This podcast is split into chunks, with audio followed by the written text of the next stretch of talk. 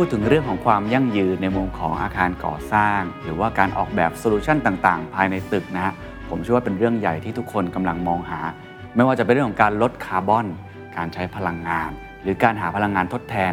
หรืออีกเรื่องนึงที่ตอนนี้เป็นเรื่องใหญ่มากๆในสังคมก็คือเรื่องของคุณภาพอากาศ PM 2.5 นั่นเองนะครับผมพูดคุยกับผู้บริหารหลายท่านมามากมายแต่วันนี้อยากภูมิใจนำเสนอมากๆนะครับเพราะว่านวัตกรรมที่เขากำลังทำอยู่นั้นน่าสนใจมากๆเขาเรียกตัวเองครับว่าเป็น Low Carbon Construction Technology Platform หรือว่าเป็น Solution นั่นเองทำอะไรบ้างหลักๆครับคือตึกทั้งตึกที่ผมยืนอยู่ตรงนี้นะครับเขาจะเอาเทคโนโลยีเอานวัตกรรมเข้ามาเพื่อทำ2อย่างครับ 1. ทำอย่างไรก็ได้ครับให้ลดการใช้พลังงานเขาเน้นการลดมากกว่าการใช้พลังงานทดแทนลดให้ได้มากที่สุดเท่าที่จะเป็นไปได้ 2. เรื่องของคุณภาพอากาศ PM 2.5 ความชื้นอะไรต่างๆ2สิ่งนี้ถ้าทำได้ครับเรื่องของคุณภาพชีวิตเรื่อง well-being หรือเรื่องของการใช้พลังงานก็จะช่วยประหยัดในเรื่องของธุรกิจด้วยนวัตกรรมของเขาเป็นอย่างไรและทำไมผมถึงมาเล่าอยู่ตรงนี้ที่มี Digital Twin อยู่ข้างหลังเทคโนโลยีต่างๆที่เขาไปค้นหามาจากทั่วโลกและวิจัยผลิตได้ด้วยตัวเองนั้นมันมาอย่างไรและจะตอบโจทย์ชีวิตของคุณอย่างไรผมจะพูดคุยกับคุณเจมส์ดูอันผู้ก่อตั้ง Coral Holding ครับไฟตัวนี้ใช้ไป525กิโลวัตต์ณขณะนี้ใช้เกือบ2กิโลวัตต์นะเราเทรดได้ตั้งแต่วันนี้เวลานี้แล้วก็สะสมเท่าไหร่ตัวนี้ถ้าลูกค้าใครใช้เนี่ยถ้าเขาลดลงไปพลังงานค่าพารามิเตอร์ที่เทรดกิ้งได้เนี่ยมันก็จะกลายเป็นคาร์บอนเครดิตของเขาเข้าใจครับครับตรงนี้คืออะไรครับครับพวกนี้ก็เป็น building envelope material นะฮะผมยกตัวอย่างให้ฟังว่าการที่ใช้ material ของเราเนี่ยแต่ละตัวเนี่ยเราต้องมี data ก่อนยกตัวอย่างว่ากระจกแผงนึงเนี่ยอินฟราเรดกับ UV มันจะกันได้น้อยมากครับอันนี้คือกระจกปกติฮะครับอันนี้ก็คือ UV กับอินฟราเรดว่ากันได้กี่เปอร์เซ็นต์ใช่ครับใช่ครับอีกตัวนึงก็คือตัวนี้เนี่ยเมื่อกี้ 10% ตัวนี้86ครับ96โอ้กันได้ยิ่งเยอะพลังงานยิ่งใช้น้อยครับคือพูดง่ายๆว่าคุณเคนถ้าซื้อกระจกตัวนี้4,000 บาทซื้อตัวนี้อาจจะ 4,500 หรือ 5,000 บาทแต่ละปีเนี่ยตารางเมตรจะประหยัดค่าไฟประมาณ 500-700 บาทถ้าคุณคิดแบบนี้ราคามันจะไม่แพงมันเหมือนที่เราจะสร้างตู้เย็นก็คือพวกนี้แหละใช่ครับถ้าจะเอาแบบสุดๆเลยคือตัวนี้โอ้อันนั้นคือแอดวานซ์สุดแล้วฮะใช่โอ้ 100% เลย 100% กับ 95 จุด 95 จุดอันนี้ 4,000 4,500 อันนี้เท่าไหร่ไม่แค่ตัวเลขเฉยๆแต่จะแพงกว่าเยอะไหมฮะแพงกว่าเยอะไหมไม่เยอะนะถ้าเป็นโทษเนื่องจากว่า Coral Life เนี่ยเราจะลงงานไปถึงผู้บริโภคเลยครับอ๋อดิสตรัตตรงกลางหมดเลยเข้าใจตั้งแต่ความรู้ยันถึง material ครับยันถึง implement เพราะฉะนั้นเนี่ยก็คือของเราเนี่ยที่ตึกนึงที่จะสร้างขึ้นมาเนี่ยตั้งแต่วันที่ออกแบบต้องผ่านประมาณ10กระบวนการถึงจะสร้างเสร็จถ้ามาหา Coral one stop service เห็นภาพครับอันนั้นคือ waste communication waste material ทุกอย่างตัวนั้นจะไม่มีคอสมาครั้งเดียวจบเลยThis is the Standard Podcast Eye opening for your ears The Secret Sauce สวัสดีครับผมเคนนครินทร์และนี่คือ The Secret Sauce Podcast The Secret Sauce ตอนนี้ได้รับการสนับสนุนโดย Coral Life What's your secret อยากทราบเรื่องราวของบริษัท Coral นิดนึงว่าเริ่มต้นมาได้ยังไงครับแล้วมันคือทำอะไรกันแน่ฮะคือ Coral เนี่ยเราเริ่มต้นจะประมาณสัก7ปีที่แล้วนะครับเรื่องคิดเพราะว่ามันความเป็นมาก็คือผมเป็นทำธุรกิจที่เกี่ยวกับอสังหาและสนใจเรื่อง sustain ครับตั้งแต่ปี09เนี่ยผมเรื่องดีไซน์ตึกหนึ่งประมาณ52ชั้นครับแล้วก็สร้างเสร็จ2014ก็เราได้ใช้เทคโนโลยีแล้วก็ความรู้เรื่อง sustain ก็ในนัดตอนนั้นก็ถือว่าค่อนข้างเยอะเสร็จแล้วเนี่ยพอสร้างเสร็จเนี่ยหลายอย่างมันได้ไม่ได้เหมือนสิ่งที่เราคาดการเอาไว้เนื่องจากว่าส่วนตัวเนี่ยรู้สึกว่าอยู่ในอุตสาหกรรม real estate เนี่ยเราทำได้มากกว่า real estate ก็คืออยากสนใจเรื่อง sustain ก็เลยเรื่องมาคิดว่าทำยังไงดีมันไม่ดีเนี่ยเราจะพัฒนายังไงจนกระทั่ง2016ผมก็มาเริ่มคิดแล้วก็2017ก็เริ่มทำรีเสิร์ช1617มันไม่ดียังไงครับกับไอ้ตึกนั้นที่ทำมันไม่พอใจคุณเจมเพราะอะไรหลายอย่างนะครับการที่จะทำให้ sustain ได้เนี่ย1 building envelope มันต้องเทรดด้วยเป็น data และ physics ออกมาให้ได้อันที่2ก็คือในเรื่องของ building management หรือ solution ต่างๆนานามันต้องเป็นตัวที่บวกประมวลผลได้จริงมันก็ได้บ้างไม่ได้บ้างเสถียรบ้างไม่เสถียรบ้างนะครับก็หลังจากนั้นผมก็บินไปหาปรึกษาหาความรู้จาก material scientist นะในโลกนี้ก็มีทั้งญี่ปุ่นมีทั้งเยอรมันปรากฏว่าผมก็ไปเจอstandard อันหนึ่งที่เรียกว่า Passive House Passive House ใช่ครับตัวนี้เนี่ยจะเป็นstandardที่ประหยัดพลังงานมากที่สุดในโลกจนถึงวันนี้ก็ยังเป็นอยู่ก็คือล้ำที่สุดแหละวันนี้คือประหยัดพลังงานมากที่สุดใช่ครับผมก็เคยศึกษาหลายๆมาตรฐานนะครับก็รู้สึกว่าตัวนี้เป็นสิ่งที่ดีที่สุดก็ดีใจปรากฏว่ามองไปอีกทีเนี่ยคิดไปอีกทีก็คือยุโรปเนี่ยมันเป็นอากาศหนาวแห้งประเทศเราเป็นร้อนชื้นเพราะนั้นธรรมชาติไม่เหมือนกันก็เลยไม่สามารถเอาทฤษฎีแล้วมาใช้ได้เลยไอตัว Passive House ที่บอกว่าดีที่สุดในโลกเนี่ยมาใช้ที่นี่ก็อาจจะทำไม่ได้มันทำไม่ได้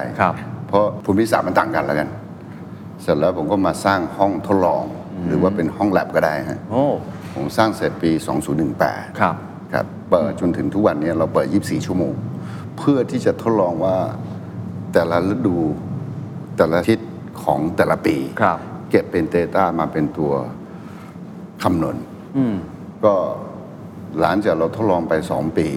ก็รู้สึกว่าโอเคมันเสถียรแล้วโอ้ครับถ้าอย่างนั้นอาจจะอธิบายให้กับคนทั่วไปที่อาจจะไม่ได้เข้าใจมากนักอย่างผมเองพอบอกว่าอาคารประหยัดพลังงานตึกที่เป็น green building เป็น sustainable building เนี่ยก็จะมีภาพจำแบบหนึ่งจะมีมาตรฐานแบบหนึ่งที่เราเคยเห็นจริงๆแล้วในความหมายของคุณเจมเนี่ย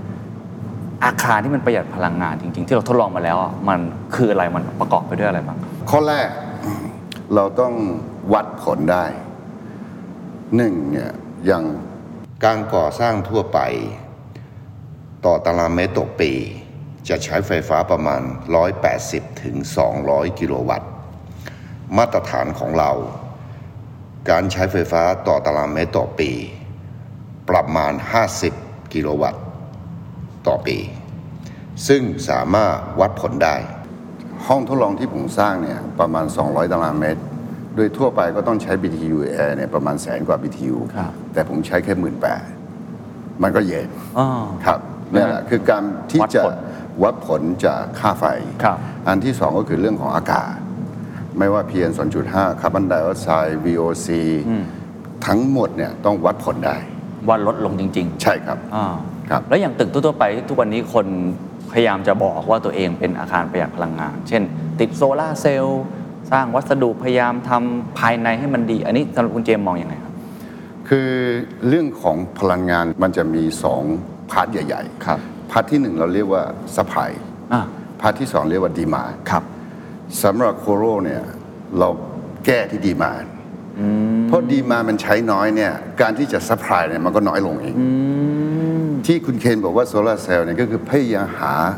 ซัพพลายที่เป็น clean energy พลังงานทดแทนใช่แต่ของเราคือลดเพราะมันลดได้ 80% 70% เนี่ยถ้าเราจะเอาโซล่ามาเนี่ยมันไปถึง net zero ได้แต่ถ้าคุณไม่ลดตรงนี้ยังใช้ 100% อยู่คุณซัพพลายก็ต้องใช้เงินทุนมหาศาลนะที่จะทำให้มันถึง zero energy จะพูดได้ว่าปรัชญาของคุณเจมส์ของเราคือการลดการไม่ใช้ผมพูดเสมอว่าพลังงานที่มีคุณภาพคือหน่วยที่ไม่ได้ใช้ครับอันนี้คือวิธีคิดเลยครับซึ่งพอทดลองไปเรื่อยๆเนี่ยว่ากันตามตรงนะฮะเวลาพูดถึงเทคโนโลยีนวัตกรรมเรามักจะไม่ค่อยเห็นว่าคนไทยทำได้เราจะไม่แน่ใจอย่างอันนี้เราทดลองมาเนี่ยจริงๆ มันเป็นนวัตกรรมของคนไทยเลยเราไปร่วมงานกับต่างประเทศกับสถาบันการศึกษาหน่วยงานวิจัยยังไงถึงได้มาครับแน่นอนฮะเราต้องไปร่วมเรียนรู้และวิจัยกับทางต่างประเทศแต่ว่าเราเป็นคนแรกที่ทำ data ของ Southeast Asia ที่เป็นอากาศร้อนชื้นหลังจากผมทำเสร็จเนี่ย Professor ทางเยอรมันเนี่ยที่เป็น founder ของ Passive House เขาก็บอกว่าขออนุญาตผมเอา data ตัวนี้ไปแชร์ให้กับนักศึกษาในมหาลัยยุโรปผมก็มอบสิทธิ์ให้เขาก็ถือว่าเราเป็นคนที่ทำ data ขึ้นมาเป็น solution ขึ้นมาครับโอ้ถ้าถามอย่างนี้แหละครับว่าไอ้ตลอดระยะเวลาประมาณ 2-3 ปีที่วิจัยเนี่ยมันสำเร็จได้ยังไงโอ้ยากแค่มันไม่ใช่สำเร็จเลยนะครับมันก็ทำแบบรู้คอนเซ็ปต์แต่ว่าต้องแก้ปัญหาระหว่างทางแล้วก็ต้องหา supply chain ต้องหาเทคโนโลยีนะครับแล้วก็ต้องส่งคนไปเรียนที่เยอรมันครับเรียนเสร็จแล้วค่อยกลับมาก็ค่อนข้างจะเจออุปสรรคพอสมควรครับไม่ใช่ว่าผมว่าเอาทฤษฎีมาแล้วสร้างแล้วเสร็จเลยก็ไม่ใช่ฮะผมว่าปัญหาที่เราแก้มาเนี่ยไม่ต่ำกว่า 100-200 อย่างครับสรุปแล้ววันนี้ที่ได้เทคโนโลยีนี้มาแล้วเนี่ยมันทำได้ยังไงครับมันลดเมื่อกี้จากไฟใช้200เหลือ50อะไรมันลดได้ยังไงครับโอเคคือการใช้พลังงานของอาคารเนี่ย 1. building envelope physics ก็คือความร้อนภายนอกให้มันเข้ามาให้น้อยที่สุดเท่าที่จะทำได้ครับเพราะความร้อนมันเข้ามาน้อยที่สุดเนี่ยความเย็นที่เราต้องผลิตเนี่ยมันก็จะน้อยลงผมยกตัวอย่างว่าถ้าปกติปูนหรือกระจกเนี่ยเป็นตัวที่ของแข็งมันจะสูบความร้อนเข้ามานะครับแล้วก็เราเรียกว่าเอไทเน็ตก็คือซีลไม่ดีเย็นมันก็จะออกไปล้อมมันก็จะเข้ามาเหมือนกันนะครับดีเทลของ building envelope เป็นสิ่งที่สำคัญอันดับแรกนั่นคือหัวใจเลยว่าไอ้ตัวที่เรียกว่าครอบหรือคลุมใช่ครับไม่ให้อากาศร้อนๆชื้นๆเนี่ยเข้ามาข้างในแล้วก็ข้างในเนี่ยออกไปใช่ครับถ้าข้างนอก35องศา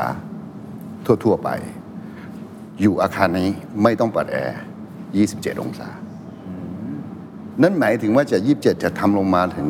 25หรือ24เนี่ยมันเติมแค่ 2-3 องศามันประหยัดพลังงานแต่ถ้าไม่มี building physics อ่ะมันต้องเติมประมาณ 10-11 องศาเข้าใจครับเช่นข้างนอก35ข้างในสมมุติว่าประมาณ30กว่ามันก็ใช้แอร์พลังงานเยอะกว่าฉะนั้นหัวใจคือทำยังไงได้ให้ข้างในเนี่ยมันเย็นตั้งแต่แรกใช่ครับเหมือนกับสร้างตู้เย็นครับเรากำลังสร้างตู้เย็นที่เป็นบ้านอยู่ใช่ครับครับอันนี้คือหัวใจอันแรกครับอันที่สองคือแมชชีนิกข้างในพลังงานที่ใช้ในอาคารก็คือ 100% เนี่ยประมาณ 65-70% เนี่ยใช้เป็นแอร์ทำความเย็นครับ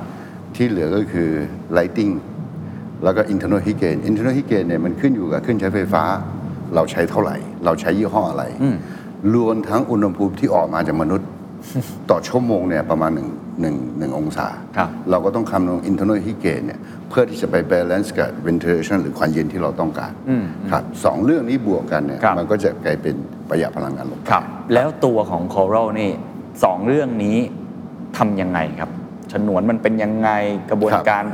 ไอ้ฟิสิกส์ข้างนอกเป็นยังไงแล้วก็แมคานิกข้างในเป็นยังไงเล่าให้ฟังนิดนึงเทคโนโลยีที่เราได้มาต้องบอกว่าเทคโนโลยีเนี่ยสมมุติปกติอาคารทั่วไป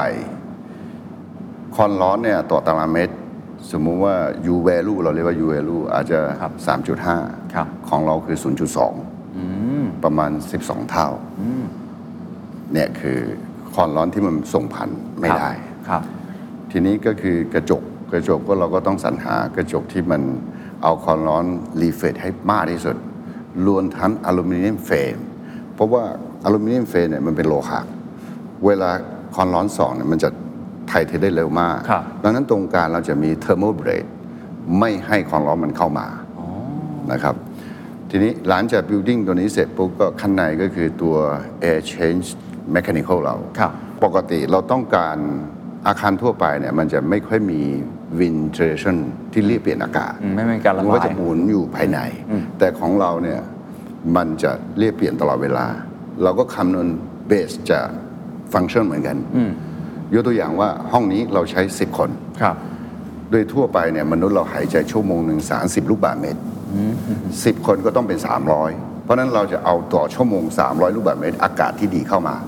แต่ผ่านการกรองที่ดี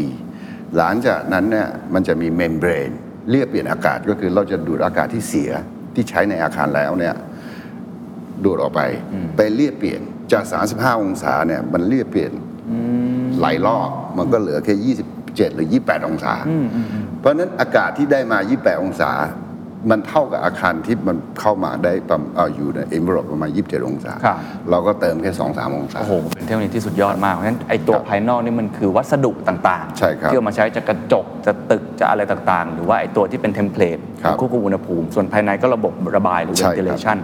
แล้วในแง่ของ PM ในแง่ของคุณภาพอากาศนะครับทุกวันนี้คนพยายามเห็นข่าวไหมครับเชียงรายซื้อ9เครื่องให้กับเด็กนะฮะยังไม่ช่วยเลยอ่ะอันนี้ทำได้จริงเหรอฮะต้องบอกว่าทั่วๆไปเนี่ยถ้าเราไม่เอาตัวเลข data มาเทรดหรือไม่ testing เนี่ยเราจริงไม่จริงมันอยู่ที่ตัวเรารู้สึกดีไม่ดีแต่ของเราคือฟิลเตอร์ที่ใช้แต่ละชั้นเราสามารถที่จะพิสูจน์ได้ว่ามันกรองได้ 0.03 ไมครอนเพราะฉะนั้นอากาศที่อยู่ภายในข้างนอกจะเป็น150 PM 140ข้างในเรา0ถึง5ครับสามารถพิสูจน์ได้ครับซึ่งนี้มันเกิดจากทั้งตึกเลยเกิดจากทั้งตึกเลยมันไม่ใช่แค่มีตึกปกติแล้วก็เอาเครื่องฟอกเครื่องมาตั้งไม่ใช่ตอนแรกๆที่ผมเล่าไปนะการซีลของอาคารถ้าซีลไม่ดีอากาศร้อนเย็นออกไปเข้ามาได้ฝุ่นแบคทีเรียทุกอย่างเข้ามาได้หมดเลยแต่ของเราเนี่ยเราเรียกเปลี่ยนอากาศโดยผ่านแมคานิกไม่ใช่ผ่านแบบลอยรั่วลอยอะไรแบบนี้ไม่ใช่เพราะนั้นถ้าคุณตรงนี้ไม่ดีเนี่ยมันควบคุมข้างๆยากครับเห็นภาพทั้งหมดครับไอ้ที่ทำมาเทคโนโลยีใช้เวลาไปทั้งหมดเนี่ยลงทุนไปเยอะไหมครับพอประมาณครับแต่ถึงวันนี้บอกได้แล้วว่าพร้อมที่จะออกสู่ท้องตลาด commercialize แล้วพร้อมแล้วฮะจริงๆแล้วเราได้เปิดสู่ตลาดโดยที่ร้านจะเราทำเสร็จเนี่ยตั้งแต่2ปีที่ผ่านมาเราก็ได้ไปแนะนำโซลูชันเราให้กับลูกค้านะครับก็มีลูกค้าอยู่ 7-8 รายที่ใช้โซลูชันเราอยู่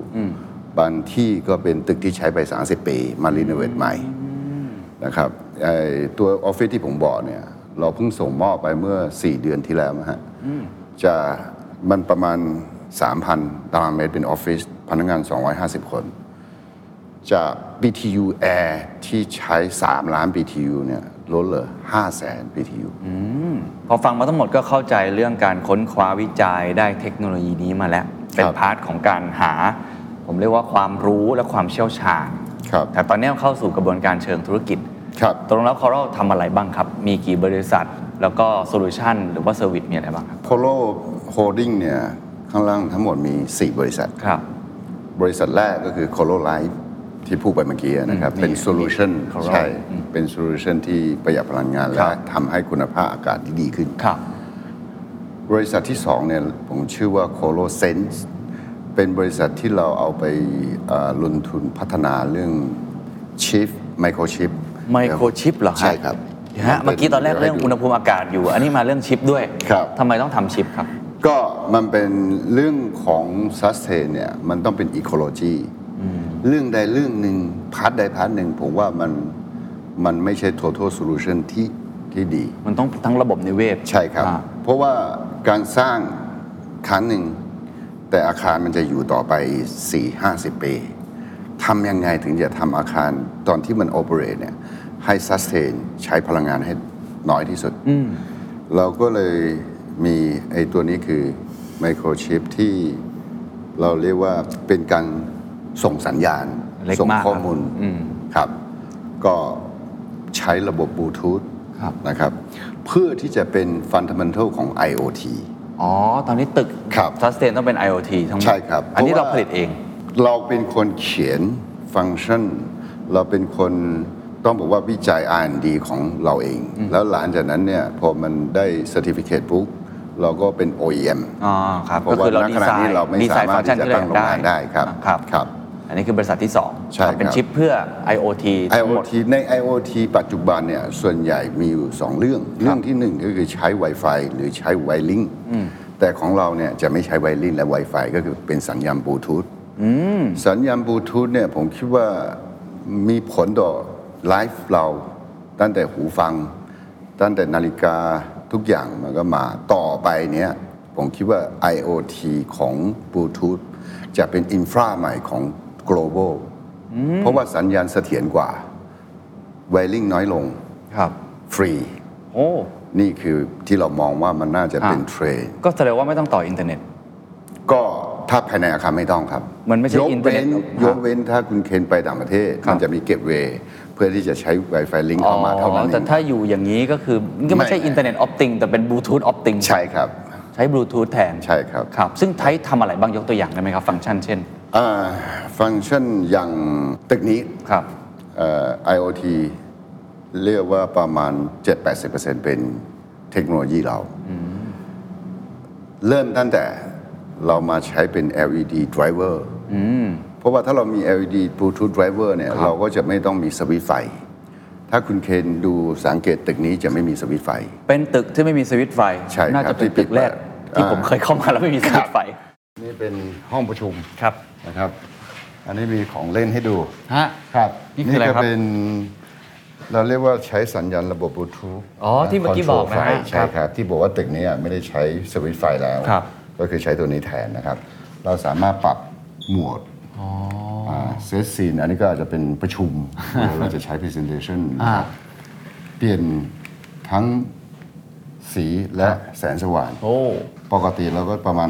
500-600 ลัตถ้าเป็นประชุมก็อาจจะน้อยลงก็แล้วแต่ตั้งเวลาก็ได้แล้วก็ปิดมืดเลย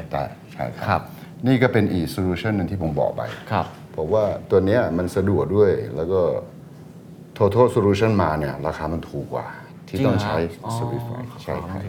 เหมือนรีโมทแอร์เลยฮะรีโมทแบบธรรมดามากครับผมกลัวกดผิดถ้าคุณอยู่ที่บ้านหรือไปโรงแรมเนี่ย1ห้องนอนเนี่ยอย่างน้อยเนี่ย 3-4 จุดครับใช่ครับเข้าประตูใช่ครับเข้าห้องน้ำหัวเตียงทั้ง4จุดเนี่ยผมคิดว่าใช้ไฟไม่ต่ำกว่าหลายสิบเมตรเหมือนกันเราต้องค่าแรงอีกเพราะฉะนั้นตัวนี้มันจะช่วยในเรื่องของวัสดุเนี่ยจะประหยัดวัสดุตั้งแต่ต้นแล้วก็ฟังก์ชันเนี่ยมันใช้งานสะดวกสบายเพราะว่ามันเป็นรีโมทคุณเอาไปไหนก็ได้เป็นสวิตช์เคลื่อนที่ใช่ครับสวิตช์เคลื่อนที่ครับนี่น่าจะเป็นการปฏิวัติวิธีการใช้ชีวิตเหมือนกันฮะไม่มีสวิตช์แล้วครับแต่ว่าคงในระบบ IoT ของระบบอื่นก็มีไม่ใช่ว่าไม่มีนะฮะแต่ว่า Bluetooth Mesh ทั้งหมดเนี่ยคิดว่าเราน่าจะเป็นคนแรกครับอันนี้คือบริษัทที่2อีกอันหนึ่งก็คือหลังจากพวกนี้มันก็จะมีพวกที่เราสร้างขึ้นมาก็คือ Air Sensor Gateway อย่าง Gateway ตัวนี้มันสามารถแปลงสัญญาณจาก Wi-Fi มาเป็น Bluetooth ได้อ๋อต้องมีอันนี้มันถึงจะอันนี้ได้ครับต้องมีครับอันนี้ยังอยู่ในบริษัทที่2อยู่ป่ะจะอยู่ที่2ฮะอยู่ที่2โอ้โหนี่ของเล่นเยอะมากครับครับอันนี้ก็เป็น Smart Driverจูนหรือจุลายปีนี้ฮะยี่ห้อของ Coral จะออกมามันคืออะไรครับอธิบายสำหรับคนไม่ได้ความรู้คือตัวนี้เนี่ยเวลาจะใช้ควบคุมไฟต้องมีตัวนี้ถ้ามีตัวนี้เนี่ยคุณจะไปซื้อ LED ยี่ห้ออะไรก็ได้คุณก็สามารถที่จะควบคุมได้หมดเลยครับซึ่งตรงนี้เราเหตุผลที่เราต้องทำเองทั้งหมดใช่ครับเพราะว่าในอดีตเนี่ยผมสร้างตึกผมก็เคยใช้โซลูชันของหลายๆแบรนด์ที่เป็น globalหนึ่งคือราคาที่ผมซื้อเนี่ยแพงมากหลายสิบล้านต่อตึกสองคือความเสถียรหรือระยะยาวเนี่ยผมว่ามันหนึ่งคือแพงเกินไป ผมอยากจะสร้างอะไรที่มันออกมาแล้วราคาไม่แพงทำให้ผู้ใช้เนี่ยได้ประโยชน์มากถ้าจะไปซื้อของโซลูชันของต่างประเทศทั้งหมดเนี่ยผมคิดว่ายากที่จะทำให้ซัสเทนในอินดัสทรีนี้ครับนี่คือเหตุผลที่สร้าง knowledge fundamental ของเราเองเพราะเรามีชิปเนี่ยเหมือนกับเรามีเหล็กกับปูนเราจะสร้างตึกอะไรก็ได้สร้างบ้านเดี่ยวสร้างอะไรก็ได้อันนี้คือคีย์มันอ๋อเข้าใจครับแต่มันก็ต้องลงทุนเยอะมากเหมือนกันนะฮะผมว่าคนมากกว่าแต่เยอะมันต้องมีเอนจิเนียร์มีอะไรพวกนี้แหละครับทำอ่านดีแต่คิดว่าคุ้มค่ากว่าที่ไปซื้อคุ้มค่าครับคุ้มค่าครับคุ้มค่าเพราะว่ามันเป็นทรัพย์สินทางปัญญาของเราอ๋อเราก็จด IP ด้วยใช่ครับครับบริษัทที่3นะครับบริษัทที่3ก็คือ Coral Life ก็คือทำโซลูชันของ LED หรือ LED driver นั่นเองครับอ๋อครับเข้าใจฮะก็คือเป็นต่อเนื่องในอาคารเนี่ยlighting เราปฏิเสธไม่ได้ว่าที่ไหนมีอาคารที่ไหนต้องมี lighting ครับมันเป็น ecology ของเราเข้าใจครับบริษัทที่4นะครับ บริษัทที่4เป็น Coral Wise เราเรียกว่าเป็น Digital Twin ก็อันนี้คือตัวตึกจริงของ Coral Headquarters ก็คือตึกนี้ครับก็ถ้าคุณเคนอยากจะรู้ว่าวันนี้เนี่ยค่าไฟทั้งตึกตั้งแต่เราเปิดมารวมทั้งการทำงานเนี่ยประมาณ 9,167 กิโลวัตต์ครับเอาตัวนี้เนี่ยเราเซตมาเราก็สามารถมาคำนวณเป็นคาร์บอนเครดิตได้ครับ แล้วก็เราก็สามารถเข้าไปในไลฟ์ฟังก์ชันยกตัวอย่างว่าเราเข้าไปชั้น4ว่าชั้น4เนี่ยไอตัว machine maintenance เราอยู่ตรงไหนยังไงเราสามารถดูจากภาพ 3D ได้หมดเลยครับทันสมัยมากอันนี้คือชั้นซึ่งปกติแล้วเวลาเราให้บริการลูกค้าเราให้บริการยังไงครับไอ้ตัวเนี้ยตัวนี้ก็แล้วแต่ลูกค้าฮะถ้าลูกค้าเขาต้องการระบบนี้เราก็มีให้บริการก็คัสเตอร์ไมซ์ได้แล้วเขาก็ดูเองได้ในแท็บเล็ตอะไรก็ว่ากันไปดูได้ผมยกตัวอย่างว่าถ้าตัวเนี้ยตึกนี้คุณเคนอยากจะดูตึกผมมอดเสร็จนั้นคุณดูได้3วันหรือ4วันคุณจะรู้ทุกวันว่าตรงเนี้ยใช้พลังงานไปเท่าไหร่ต่อแต่ละวันครับก็คือหลังจากสร้างเสร็จเนี่ยตึกถ้าบอกว่าในเรื่องของซัสเทนนะเราเรียกว่าคาร์บอนที่อิมิชชั่นเนี่ยเวลาเราสร้างตึกครั้งหนึ่งเนี่ยเราเรียกว่า embodied carbon เราสร้างครั้งหนึ่งสร้างคาร์บอนขึ้นมาเท่าไหร่อีกอันหนึ่งคือ operation carbon ถ้าเรา operation ได้ดีมันก็จะ efficiency ของ energy ได้ดีขึ้นเพราะฉะนั้นถ้าเรามี digital twin เนี่ยมันจะประเมินผลโดย IoT ทั้งหมดแล้วก็สามารถไปถึง management maintenance ทุกอย่างได้แต่ละวันก็คือ data ที่เรามีอยู่เนี่ยมันจะมี data ที่นิ่งและ data ที่เคลื่อนไหว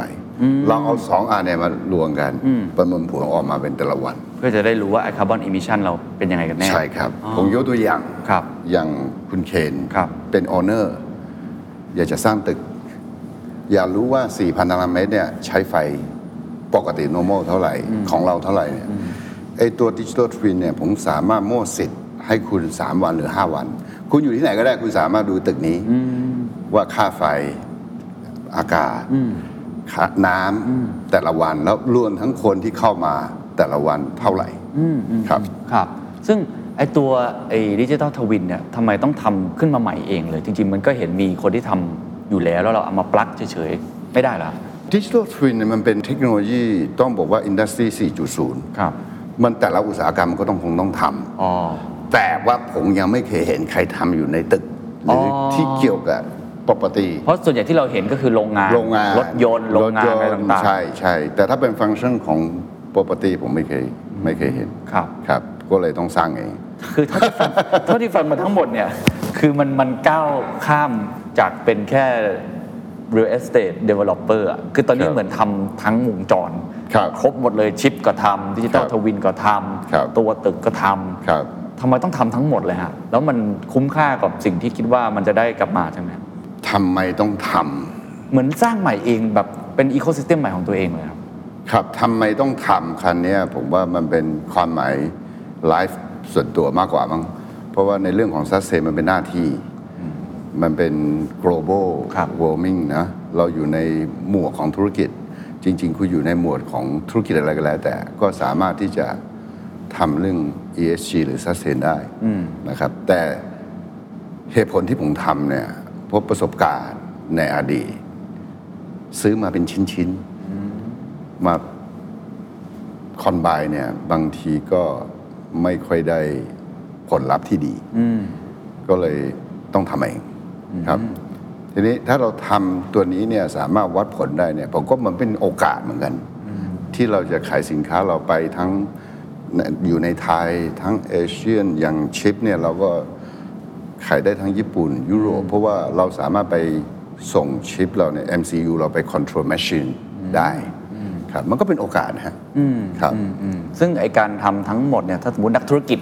หลายๆท่านฟังอยู่อาจจะไม่ได้อยู่ในอุตสาหกรรมนี้นะครับคือมันเหมือนเป็นการสร้างสแตนดาร์ดอันใหม่เหมือนกันเนี่ยอันนี้ความยากที่สุดของมันคืออะไรถ้าจะแนะนำหลายๆคนที่มองอยากจะสร้างนวัตกรรมแบบนี้ความยากที่สุดผมว่า1เนี่ยต้องเข้าใจว่าต้องการอะไรเพนพอยต์คืออะไรตัวเองต้องการอะไรอันที่2ก็คือต้องหาบุคคลที่เป็น โปรเฟสเซอร์แต่ละด้านเนี่ยคนที่มีความรู้จริงๆคนที่มีความรู้จริงๆแล้วเป็นคนที่ทำด้วยกับมือจริงๆแล้วก็สินค้าเขาในอดีตขายไปในทั่วโลกก็มีจริงๆครับเราต้องไปจีบพวกนี้มาครับอันนี้คือในพาร์ทของตัวธุรกิจที่ค่อยๆสร้างมาที่ผมถามในแง่ของกลยุทธ์ไม่ว่าจะเป็นเรื่องการตลาดการหาลูกค้าตอนนี้มันเป็นยังไงบ้างครับตลาดคิดว่าเราตั้งเป้ารายได้เราเป็นยังไงดีมานด์มีจริงไหมอัพไซต์ตลาดมากน้อยแค่ไหนแล้วเราอยากจะได้รายได้ยังไงประมาณเท่าไหร่เลยครับตลาดมีอยู่แล้วครับเพราะว่าในอินดัสทรีของการก่อสร้างของเมืองไทยเนี่ยประมาณ 1.2 ล้านล้านก็เกือบ 10% ของ GDP นะครับแล้วก็เทรนที่ต้องทำ ESG ก็เป็นหนึ่งในกำลังมานะครับทีนี้เป้าเราจริงๆตัวผมเองเนี่ยผมคิดว่าการทำ product ให้ดีตลาดเลยมันก็มาเองครับผมค่อนข้างจะไม่ค่อยไปที่ในเชิญของกลยุทธ์ตลาดผมไม่ค่อยได้ถนัดมากนะก็จะมีทีมงานเขาทำแต่สำหรับผมคือ product ทำไงให้ดีที่สุดแล้วก็ให้ราคามันจับต้องได้ครับถ้างั้นถามในมุมของคนที่อาจจะสนใจฟังแล้วเฮ้ย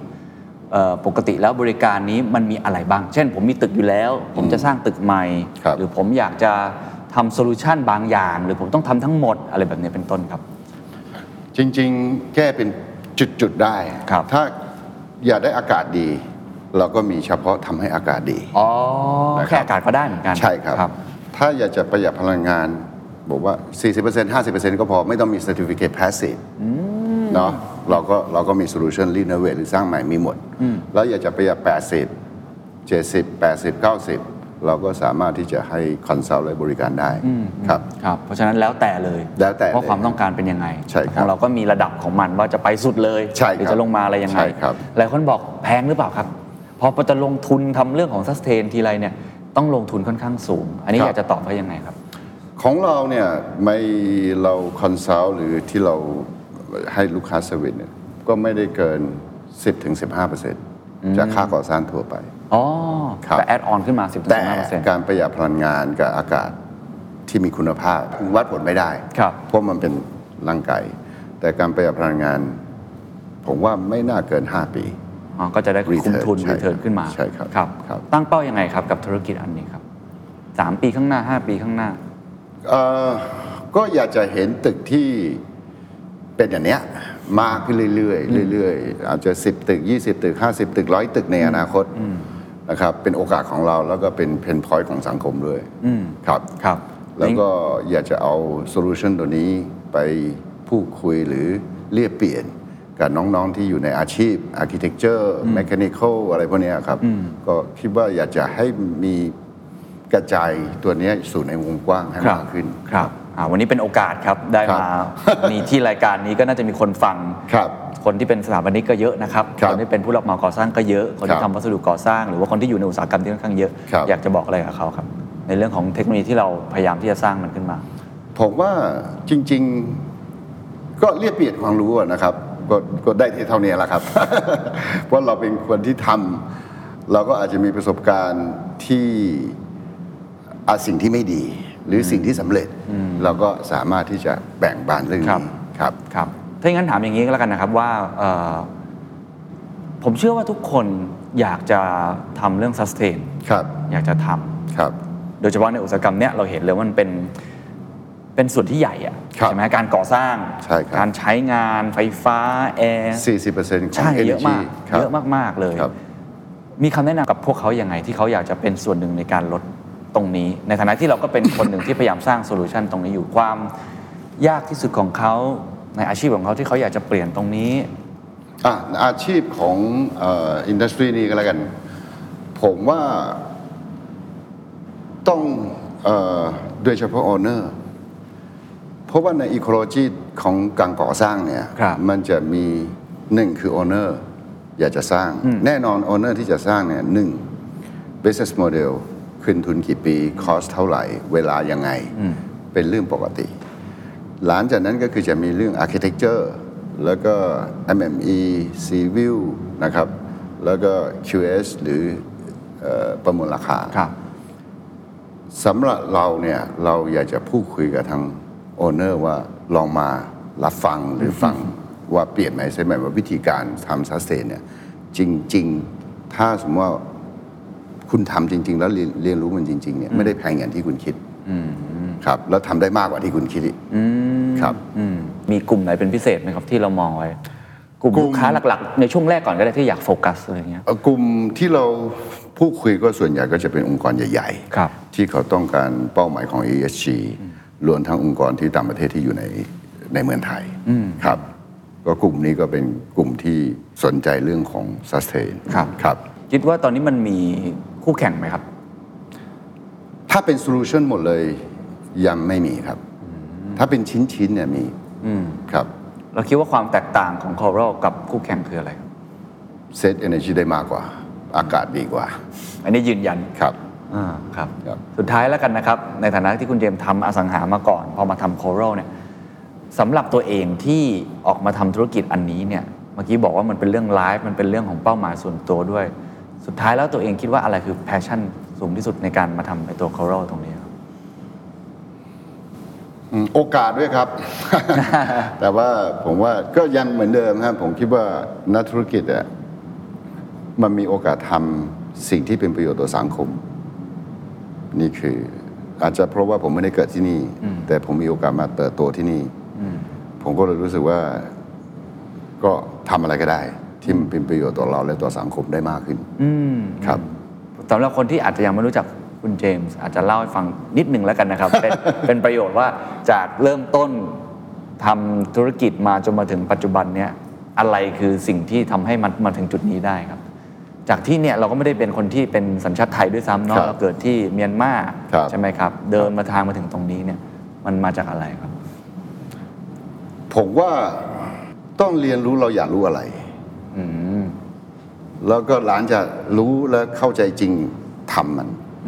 ครับผมว่าอันนี้คือประสบการณ์ที่ผมทำธุรกิจมา20กว่าปีเติบโตมา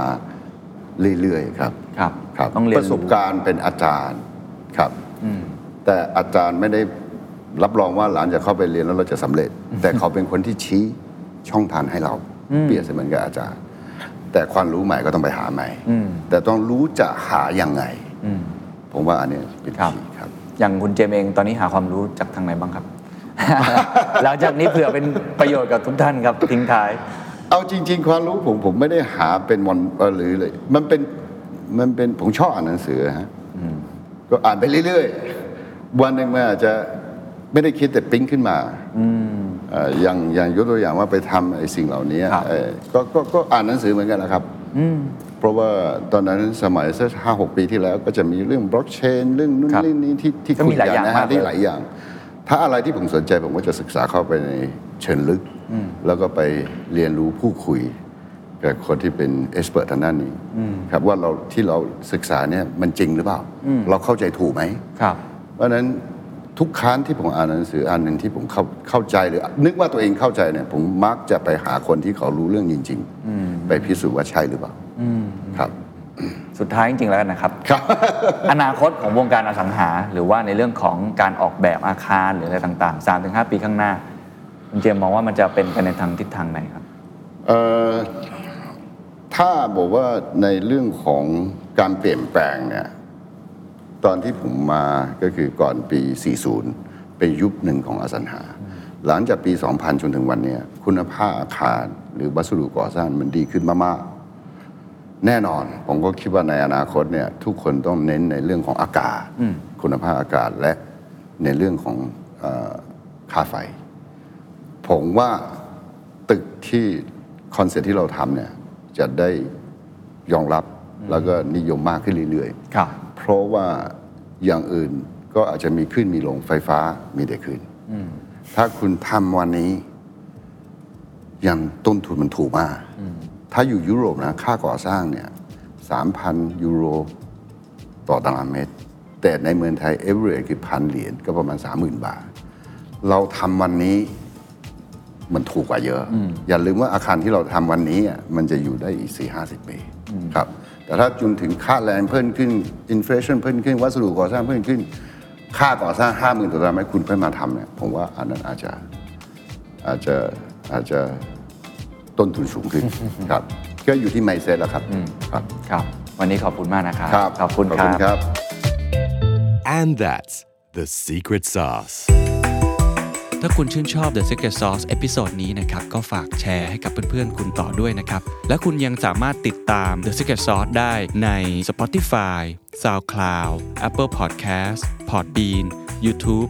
และ Podcast Player ที่คุณใช้อยู่นะครับและอย่าลืมติดตาม Facebook Fanpage The Secret Sauce เข้ามาติชมเข้ามาพูดคุยกับผมได้เลยนะครับ